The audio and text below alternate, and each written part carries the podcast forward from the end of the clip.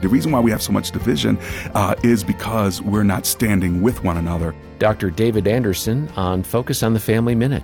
We're supposed to stand up for the needy. We're supposed to speak up for the voiceless, as uh, Focus on the Family has done for decades. And we're supposed to come behind people and try to make sure that we care for them.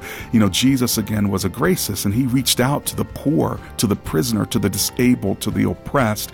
Uh, and, and what happens is when the majority reaches out to serve in a loving, non arrogant way to the minority, what you're actually doing is you're standing up for them and you're standing with them. Mm-hmm. And if I would stand with you when you're going through struggles, and you would stand with me when I'm going through struggles, we wouldn't have division.